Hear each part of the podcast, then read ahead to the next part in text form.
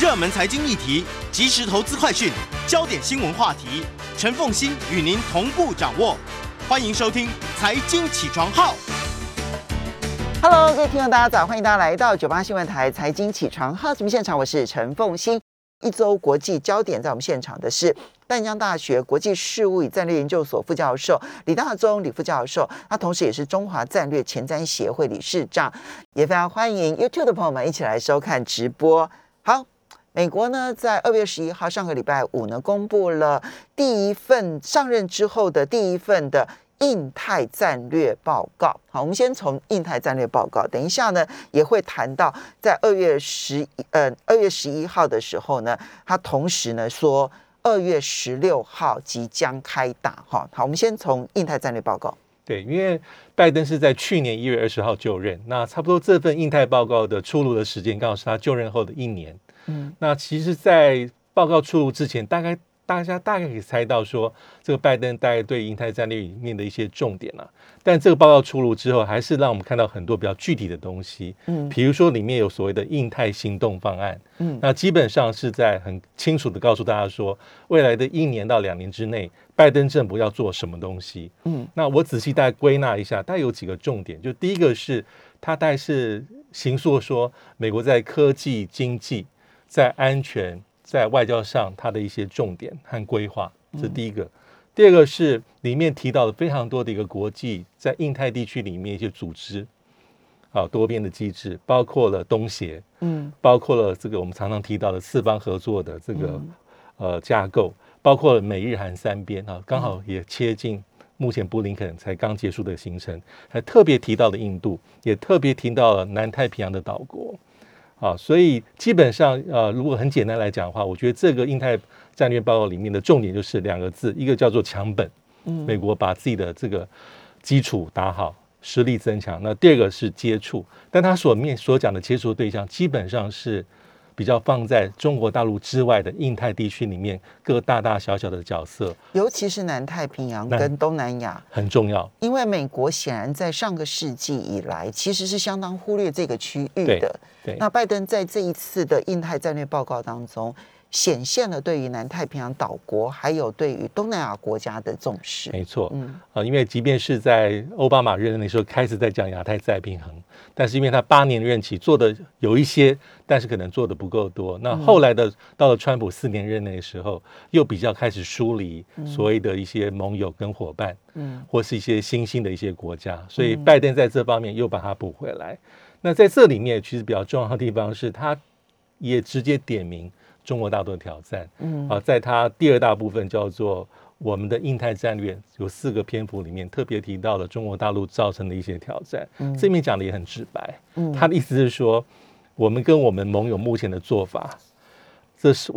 十年未来十年的集体努力，它是非常关键的。会关键是说，我们有没有办法去阻止？中国大陆企图改变印太地区的现状，跟美国所主导的国际秩序，所以他点名他要做的事情目标就是围堵中国，这毫无疑问了。对，那其实他因为川普任内的时候，他把中国大陆定位为这个战略竞争对手，现在拜登也是这样讲。嗯，但川普那时候还多讲一个叫做修正主义强权，就是你对于国际现状不满，你要改变它。到目前为止，拜登并没有用这个字眼，但从这份战略报告里面来看，其实就是认定中国大陆是具有改变国际现状的强烈企图心。所以，美国目前所有的一切的做法跟阴影，就是为了阻止这个事情的快速发生。嗯，这是非常特别的地方。那还一点，他也提到美国的战略目标，这是我们去年有谈过的。他基本上说，我们不寻求改变中国大陆。嗯，有点像是去年那个，包括像布林肯。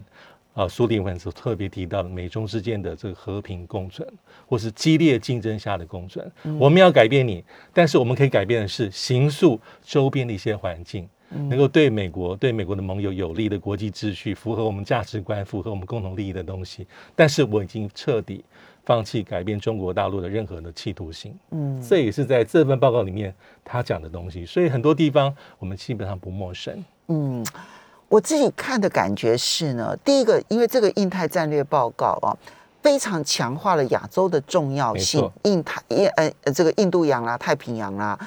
那么，嗯，因为在二次世界大战之后，其实在美国内部是有一个争论的哈，就是到底要重视欧洲还是要重视亚洲？那当时我们看得到马歇尔计划呢，其实就是欧洲优先了，对啊。那美国就从二次世界大战之后呢，大概有长达七十年的时间，它的重心点其实都是跟欧洲之间的 engage 要交往，然后呢，嗯，就是价值也是同盟的，然后各方面都是同盟。在亚洲，它比较像是一个代理人的一个状态，不管是日本是它的代理人哈，台湾是它美元一个很重要的一个指标，然后呢，跟中国大陆之间呢，其实保持着这个呃这个先竞争，然后后面其实是交往，那要以中制苏啊，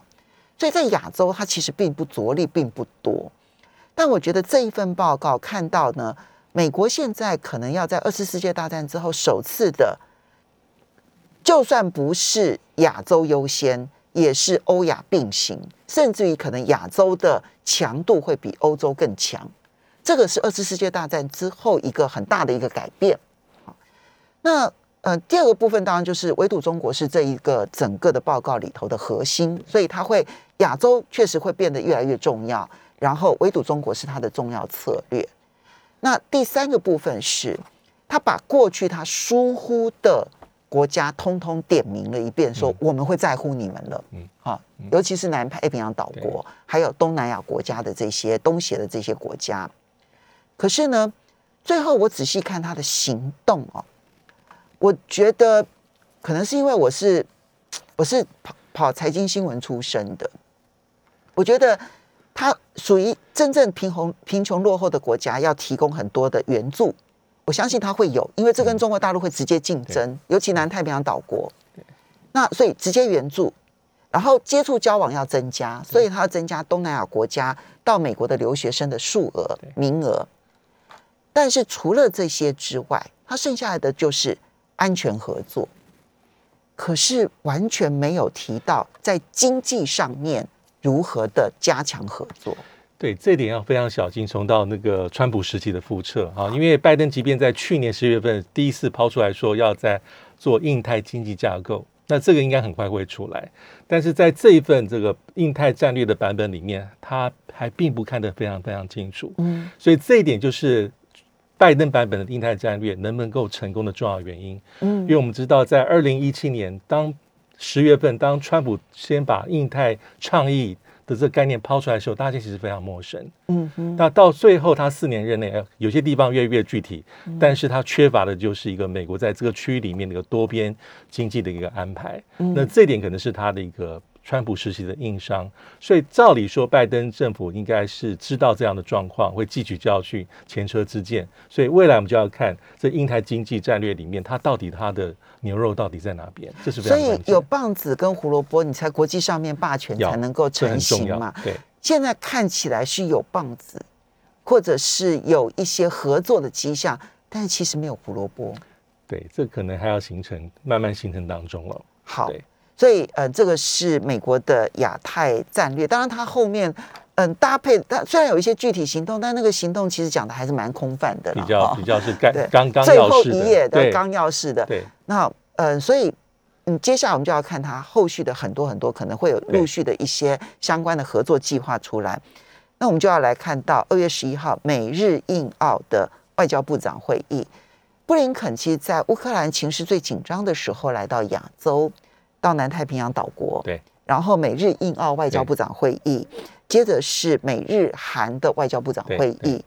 看起来就是要巩固他这边的区域联盟，怎么看待？对，这目前来说，因为大家的关注焦点看起来这都是乌克兰，但即便是这样，看起来最剑拔弩张的一个时刻，布林肯还是按照他原定计划，所以他是一系列的印太地区的行程。那从拜登政府就任之后是这样形成很多次，但这一次其实他是第一站是还是到澳洲啊，这个美日印澳的部长级会议。嗯，那第二个是到斐济，就是南太平洋岛国的这个视讯峰会。那第三就是到夏威夷，就是美国。这个圈圈更更小的、更核心的美日美日韩，因为美国非常在意，就不能只是美日跟美韩，一定要美日韩三边把它抓起来。那这一次在这个跨的外长会议里面，当然有一些他的成果，但是我们也知道，哦，在拜登上台之后，他把这个跨的位阶提升到领导级峰会，去年三月份跟九月份开了两次。嗯。但是基本上哈，在跨的从过去到现在，拜登就任之后，基本上他们所谈的议题还是比较小心，还是比较是一些区域的合作，就是并没有会指名道姓说中国大陆如何，中国大陆如何，嗯它是用一种比较间接的方式啊，比如说区域的秩序、东海、南海国际法、国际规范，它基本上不点名北京，它会比较注重是啊疫情啦、疫苗啦。什么人道援助、海上安全反恐、打击犯罪、网络安全，还有一些区域的议题、气候变迁，这边谈的会比较多。但是即便是这样状况之下，我们看到一个很有趣的回应，就是北京的反应。赵立坚说：“你基本上四方合作机制，基本上就是在做围堵中国。嗯但是我们也知道，因为四方合作机制有印度啊，他的态度会比较的弹性。即便如美国哈，只要是问美国四方合作是不是亚洲版的新北约，美国到目前为止一定否认，嗯，他也为会否认，官方上会讲说这没有要围堵，这非要否认不可，因为你的盟国 大概也不接受。这只能是美国版本的一个小多边的政一个这种区域的安排。嗯所以在跨的里面，当然是一个目前来说拜登非常重要。所以刚才我们在讲印太战略报告里面特别点名跨的，还没有点名，并没有讲那个这个美英澳嗯啊这个奥克三边机制，因为它包括了英国，英国是属于印太区外的国家。嗯哼所以这个是比较有趣的地方。嗯那美日韩三边外长会议里面，它也是一样哈。这一次如果是以公开的这个讯息来说，它也并没有点名。指名道姓是中国大陆，但是你看它的形容的方法啊，反对破坏以规则为基础的国际秩序，反对任何试图改变现状、造成区域紧张的片面行动，其实不言而喻。当然是指中国大陆，当然是剑指中国大陆。嗯。但是在这个三边的这个美日韩所讨论主要议题，这次看起来是比较强调的是包括还是北韩，嗯，北韩是个重点，因为日本跟韩国现在最在乎的都是北韩的施舍很在乎。嗯。那可是谈北韩，他们是硬中带软，嗯先批判北韩，从今年到现在已经大家已经忘记到底试射多少次飞弹，数不清。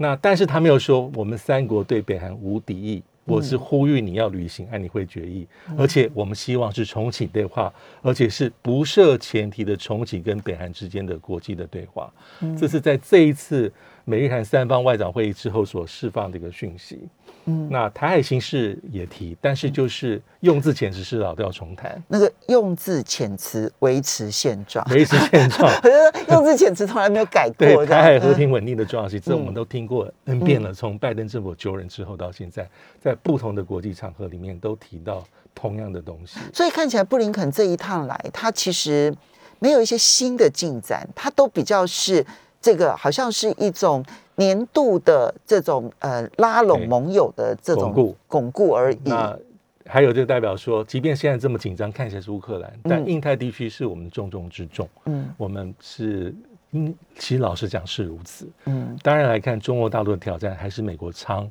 期的全方面的威胁，嗯，或是应该讲挑战，嗯而并不是所谓的乌克兰。好，那如果是这样子的话，哦不，这一次，但这一次呢，呃，美日韩有一个小插曲，那就是日本跟韩国。对，那为了这一个一个就是日本要申请世界文化遗址这件事情，那日本跟韩国又闹僵了。对，其其实所以你知道历史历史问题永远无法解决这。是美国最在，尤其是历史议题，向来是日本跟韩国、和韩国比较麻烦的地方，嗯还包括领土争端。好，我们稍微休息一下，等一下回来呢，我们就要讲，同样是十一号，还有一件事情，那就是美国说十六号。欢迎大家回到九八新闻台财经起床号节目现场，我是陈凤欣。在我们现场的是淡江大学国际术语战略研究所副教授李大中李副教授，也非常欢迎 YouTube 的朋友们一起来收看直播。好，美国在上个礼拜五突然宣布，俄罗斯那么在极短的时间之内呢，就会呃入侵乌克兰开战了哈。然后，而且最可能的时间点是二月十六号，也就是明天了耶哈。对啊，那嗯、当然目前的情资看起来好像并不支持这样的说法，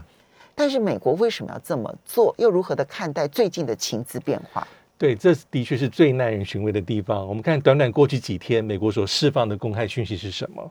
二月十号，拜登呼吁说公民赶快离境。嗯二月十一号，美国国务院的这个警示的系统把乌克兰调到第四级最高层级，也是呼吁说赶快走。二月十号，波林肯说，在冬季北京冬奥结束之前就有可能入侵。二月十一号，国安顾问苏利文说，如果俄军开始攻打，可能是以直接攻取基辅为序幕，空袭基辅。嗯，那接下来民进新闻就像刚刚风行所讲，他说，拜登告知美国的这个欧洲盟国，如果开打，二月十六最有可能，可能就是那个入侵日。嗯，那接下来。还有一个这两天讯息是，美国国务院说，呃，美国在乌克兰这个这个大使馆的业务会主要重心往西移，嗯，比较安全。还有昨天美国国防部长下令，目前在乌克兰境内的少量一百多位的这个代是以军事顾问为名义进驻的，呃，这个美国的军人啊，要很快离境，为了保护他们安全。这就是美国所呈现的一个讯息。一方面说我挺乌克兰，我支持乌克兰的主权、独立、独立完整，而且我立场抓得很稳。乌克兰是否进入北约跟俄罗斯无关，但是这些蛛丝马迹的确是非常有趣的讯号。美国为什么要这么做？其实目前来说有不同的解答。嗯，因为很有趣的地方是对俄罗斯而言，明明是已经大军压境。嗯，这几天啊，这这几天，呃，俄罗斯有三万名的军队在白俄罗斯进行冷战之后，俄罗斯在这个地区里面最大的军演。那南面克里米亚还有。水域里面还有海上军演，对你只要看一下地图，你就会发现包夹北边、东边还有南边的海上，其实三边包夹乌克兰，这是一个确实确实的。但是问到俄罗斯，问到普京，问到俄罗斯外长，他都会云淡风轻，没有啊，你为什么这样恶意的栽赃我？嗯，甚至我例行性的驻军啊，我例行性的演习啊，嗯，甚至在二月十二号，拜登跟普京的这个电话，而且提前两天通话里面。那俄罗斯传出的讯息是，他认为拜登总统过于神经兮兮，过于神经紧张。嗯，那我觉得这里面比较尴尬的还是乌克兰。嗯，啊，因为乌克兰先前向西方国家求援，而且认为这是紧张的局势。那乌克，但是到目前为止，乌克兰又因为美国这些动作说。他希望能够厘清啊，他说并没有二月十六号这件事情，他甚至要求拜登在这个关键时期去乌克兰访问，做个政治很重要的政治讯号。那他也认为，像西方这些过度的这些外交穿梭跟警讯，反而会动摇了乌克兰当地的民心士气。所以最尴尬，目前来说就是乌克兰政府。对乌克兰还直接说：“你告诉我你的情资是哪里来的？你怎么会说马上就要开战了呢？”哈。好，那当然，嗯，我们现在就要来先做一个预判了，就是到底战争会不会发生？我们不要讲十六号好了，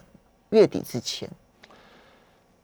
如果要我，因为这个猜测真的是不到那一刻没人知道真正答案，但我如果比较用理性的判断来看的话，几率还是比较低一些。嗯，但是因为如果从历史上来看，这种军事的冲突、战争的决策本来就没有所谓。百分之百的理性，但是如果以我现在来看的话，因为我会想问的地方是对普京而言，异地而处，他到底要的是什么？嗯，什么对他最有利？嗯，我觉得对他最有利的是目前的这个状态维持。嗯，这种剑拔弩张的状况，这种张力是最符合张力的。嗯，如果他一旦做了出兵的决策，那你要想要设定的是你的战略目标是什么？嗯，你是打下乌克兰？嗯。打下乌克兰之后，可能才是麻烦的开始，还是你就撤，保留部分军力，嗯，树立一个傀儡政权，嗯，这符合你的战略利益吗？嗯，还是说你在这样的高张力之下，能逼迫西方美国做一些甚至是台面下的让步，嗯，或是一些默契，比如说，基本上我就不让乌克兰短期内部进入北约，甚至进一步俄罗斯可能压迫到有点类似于乌克兰在政治外交上的一些中立化。嗯，这些是比较符合俄罗斯利益，因为你开战之后就很麻烦，是不可逆的，覆水难收。那嗯，另外我们也看到欧陆的其他国家，其实它的外交磋磋商其实没有终止啊，一直很多这种穿梭。上个礼拜，其实我们明显看到是法国总统马克宏去了莫斯科，又去了基辅，然后接着再到德国柏林，然后跟德国总理跟波兰总统开会，然后呢，在这个在。同时呢，这个俄俄罗斯、乌克兰、德国、法国四方会谈也在柏林举行。虽然没有达成共识，那双方的距离也还算是远，可是是有进展，不是没有进展。而德国总理肖兹呢，也决定下个礼拜要去访问莫斯科。他是要先去基辅，然后再去莫斯科。从他们接受访问的时候所提到的，他们所希望达到的外交成果。其实是有方向的，而且是有共同的方向，包括了落实明斯克协议，包括了如何的可能，甚至于用芬兰化的模式来处理乌克兰，这些都是有可能俄罗斯会接受的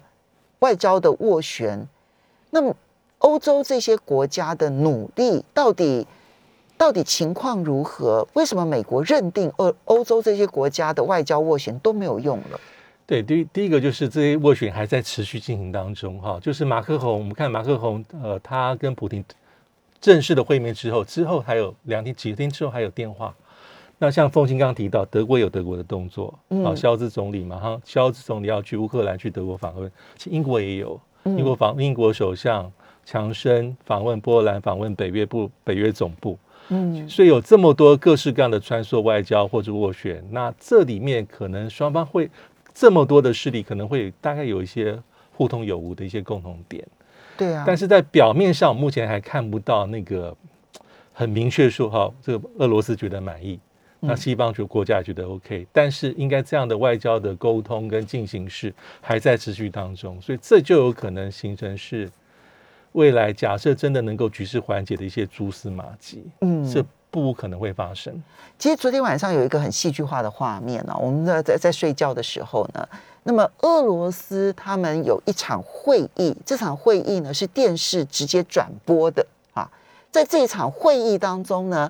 俄罗斯的外交部长拉夫罗夫直接建议普京。他提到说，北约跟美国他们的回应确实是有一些些的进展，但是并不让我们满意。不过，既然有一些些的进展，我们是否继续用外交斡旋的方式，然后呢，来达成我们希望能够得到安全的目的？那他们这样子直接转播拉夫罗夫的建议，俄罗斯的目的是什么？那他所释放的讯息又如何解读？对，因为我们知道说，去年十二月俄罗斯提出这些他关切的一些清单，那北约也回应，但是这些回应的内容基本上是不公开的。嗯，那从媒体上所得到讯息是，俄罗斯就像刚刚凤清所讲，但看到一些东西，但在这里面他并没有完全的满意。嗯，但是从俄罗斯外长昨天这个电视公开的讲话里面，也可能是一种甚至是。政治讯息的释放是有可能再往下进行进一步的一些磋商跟协商，但是与此同时，目前俄罗斯在边界里面军演里面这些强大的压力会马上消退，可能也不会。嗯，啊，他是保持一个他的张力，但是他也表现说，我还是虽然不满意，但是还有谈的一些空间。嗯，我觉得这就是从去年到现在，普京政府所主打的一个压力测试。这叫做战争边临策略，所以这个东西会让美国跟西方世界里面，它面临比较严峻的一些考验。但目前为止，我比较不是很明确能够理清，有点像无礼物重，是美国的一个战略企图。嗯，他到底想要想要想要的是什么？你觉得美国到底？我也觉得。我我有点雾里看花这样。那么我们特别先从讲一下拜登啊，因为上个礼拜其实李大中教李教授特别提到说，他看了一下奥巴马的那一本半本的回忆录哈，就是这个呃那叫什么应许应许之地哈。对。那我就觉得哎对有趣，我就回去也翻了一下这样子。然后里面其实我反而有印象的是有一段，就谈到其实美国在。二零零三年嘛，好，二零零三年出兵伊拉克，当时呢，这个嗯，这个拜登呢，他是参议员，他是反对的啊。那后来到了奥巴马担任总统之后，他是副总统，那个时候的国防部长啊，盖茨要求这个在伊拉克增兵，因为否则的话，他们伊拉克的情绪根本无法控制。那拜登呢，当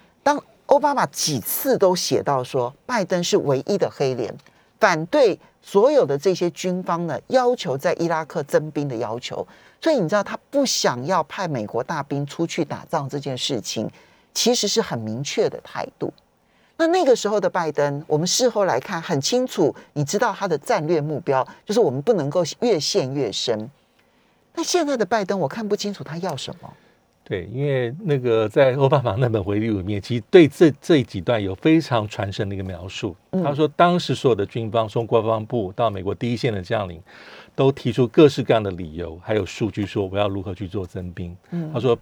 奥巴马说，唯一在他身边很明确跟他讲说，要总统先生你要考虑一下，因为就是拜那当时是拜登。他说，根据我在参议院这么多年的经验，我很知道哈这些。人有所谓的本位主义，嗯，但奥巴马其实他的下笔在这方面是非常的厚道。他说，他认为这些将领，他就是喜欢拜登了。对，他说，对他第一个是很这个保护拜登，保护拜登。那他也没有批判这些将领，他说这是他们在他们自己立场上专业领域里面很自然而然给的建议。那最后他还是采取军事将领的一些建议。嗯，但是那时候的拜登，因为拜登对于安全事务、对于军事议题应该是非常了然于胸。那到目前为止，当然，我觉得最主要是美国的一个战略的目标。嗯啊，如果你是保全乌克兰，那你在什么样状况之下可以跟俄罗斯有一些谈的一些空间？因为目前来说，美国也是做两边，一方面外交斡旋还还是在做，另外一方面面我们看到北约有一些，我觉得规模并不是很大的一些军事上的部署跟调动。嗯，这些数量大概都是几千人，可能拉到。乌克兰的旁边前线，包括像是波兰，这也是另外一个，就是你的军事的部署都在乌克兰的边边界边界边。那那个不愿意参与乌克兰本身的战争是非常的明确的。那你如果从这个角度来讲，就保全乌克兰讲，你的军事行动都是不够的。目前来看可能不足，然后因为北约目前一些盟国里面有些各式各样的表态。或是少量的军事派遣跟部署，包括英国也有，也有做一些准备。嗯，好，我们要稍微休息一下。到底美国要什么？其实是我现在最大的问号。这样子，当然也有可能他根本就误判了，也是有可能。我们稍微休息一下，马上回来。欢迎大家回到九八新闻台财经起床号节目现场，我是陈凤欣。在我们现场的是淡江大学国际事务与战略研究所副教授李大中李副教授，也非常欢迎 YouTube 的朋友们一起来收看直播。好，李老师。阿富汗这件事，阿富呃，在在二月十一号发生了好多事哈，印太战略报告啦，然后美国说这个呃俄罗斯在近期之内就会动手啦，还有拜登在二月十一号签署了一项行政命令，把这个阿富汗央行在美国境内的七十亿美元资产解除冻结，但是其实就是没收了，啊，就一半呢拿来去补偿九一一的受害者。然后另外一半呢，说要成立信托基金，然后来这个协助这个阿富汗的人民。但这件事情立刻产生的是，阿富汗出现了游行抗议。那就连呢一向反对塔利班政权的在阿富汗的女权组织呢，都呼吁拜登要收回这项行政命令，不要窃取阿富汗人民资产。对，这个是这是个很重大的一个决策哈，因为这七十亿美金的一个资产，大概是新台币将近一千九百五十亿这么多。那主要就是去年大家应该很有印象，去年八月份的时候，这个塔利这个克喀布尔的最后时刻，因为塔利班政权那时候势如破竹，所以在去年八月份的时候。这拜登政府就做出了这个重大的决定啊，冻结了阿富汗的央行在美国哈放在可能是呃联邦准备银行里面，大概是七十亿美金的一个资产。嗯，啊，那目前这个解禁的动作啊，它分成两个部分。第一个部分是其中的一半啊，拜登的行政命令说我会把它用到是阿富汗的人道援助的这个议题里面，但是我为了要避免。直接给这个塔利班的政府，所以我用这样的方法，我会直接想办法去做帮助阿富汗人民的事情。嗯，那至于另外的三十五亿美金啊，这部分就比较有多的争议，就是要移转到一个特别的账户里面，成立信托基金。主要目的，拜登是说，因为我们要去补偿在九一事件里面的美国罹难者的一个家属，因为我们知道很多九一的事件的家属，向他这个这个索取有索赔的诉讼。啊，也是寻求说把这个钱拿来做移动，但问题是九一一的恐怖攻击那是盖达组织做的，盖达组织其实并不是阿富汗底下的组织，盖达组织在全世界流窜。当然，盖达组织当时的领袖宾拉登，他跟塔利班有长期的历史渊源。啊，那塔利班确实没有把这个宾拉登交出来，但是。这件事情跟阿富汗人民有什么关系？这也就是为什么现在阿富汗里面有一些抗议示示威啊，主要理由是说，因为这笔钱本来就是属于阿富汗，对，你没有权利。第二个，就像刚凤庆讲的，阿富汗的人民其实并不是九一的元凶。嗯，啊，当时因为这个，当时因为掌控阿富汗的地方是这这个塔利班政权，那美国在九一事件发生后的一个月之内，其基本上已经挥军，嗯把塔塔利班政权给推翻掉。对，当时是宾拉登是基地组织的首脑，当时的塔利班是包庇他，然后这个被你打下来，而且劫机犯你是你是以他包庇为由，你去进军了对阿富汗，对然后其实你也就把塔利班政权就整个给推翻掉推掉了。那。你其实后来你花了几年的时间，你才找到了宾拉登啊。对，那还有一个是，他们有个讲法是说，我们如果去细究当时九一事件里面四架民航机里面嗯劫机犯，大概是十九到二十位，嗯，这十九到二十位里面基本上不太是阿富汗人，对，里面沙特阿拉伯人比较呃，比较多一。些。嗯，那还有一些人讲法是说，如果要去做赔偿罹难者家属，应该把阿富汗战争之后在境内里面阿富汗死伤老百姓的人命也要算进去，所以这是一你误炸。多少平民呢？所以这是一个。那还有一个就是比较从务实的角度来看说，因为这笔钱，因为包括像联合国已经有呼吁过好几次，要把这东西赶快给解掉。嗯那当然，他塔利班政权也是这样想，但是因为美国应该有些他的战略一些设想，不想让这些钱直接让阿富汗政府所用。但是我们也知道说，阿富汗目前的经济是雪上加霜。嗯，二零二零年，阿富汗的 GDP 是不到两百亿美金，它是目前还是全世界最穷的国家。G 呃 GDP 不到两百亿美金，现在七十亿，整个被掠夺。对，那目前有人说，只有全世界大概只有六七个国家的这个人均 GDP 是低于阿富汗，就对阿富汗政府而言，也是需要这笔钱。那对阿富汗老百姓而言，也认为说这笔钱无论如何再怎么样也不能够把它弄。就你不喜欢塔利班政权，并不代表你有能，你你有这一个，呃你有这一个对能，你有这一个法律上面赋予你的责的权利，你可以去使用这笔钱。所以阿富汗有批有批声音是说，你可以冻结，嗯但是你无权去做如何使用的这种分配，你要怎么去做？所以这个地方是目前来说是有一些不同的声音，嗯但是对美国境内可能这个杂音杂讯还是比较少，美国境内几乎没有反弹，对不对？嗯？几乎是其实就连《纽约时报》都赞成呢。对，所以这个就看在你在哪个角度去看这个议题不过。国际上的反弹，我觉得有一些些。有一些，那阿富汗当然是反弹声音大，因为包括政府跟老百姓。其实你可以想象，阿富汗从此之后，短期之内，它那个反美声浪只会更高，不会降低了。呃，或是倒过来讲，对，就是那种期待美国那种这种声音会下来一些些。嗯，对，好，这件事情，不过我觉得七十亿美金无论如何都是对，尤其是你想到说那个对阿富汗的人民是那么大的一笔钱对，啊，你你如果今天是一个很富裕的国家，对美国来说九牛一毛了哈，但是呢，你如果从阿富汗的人民来看的话，你去分配到四千万的阿富汗人民，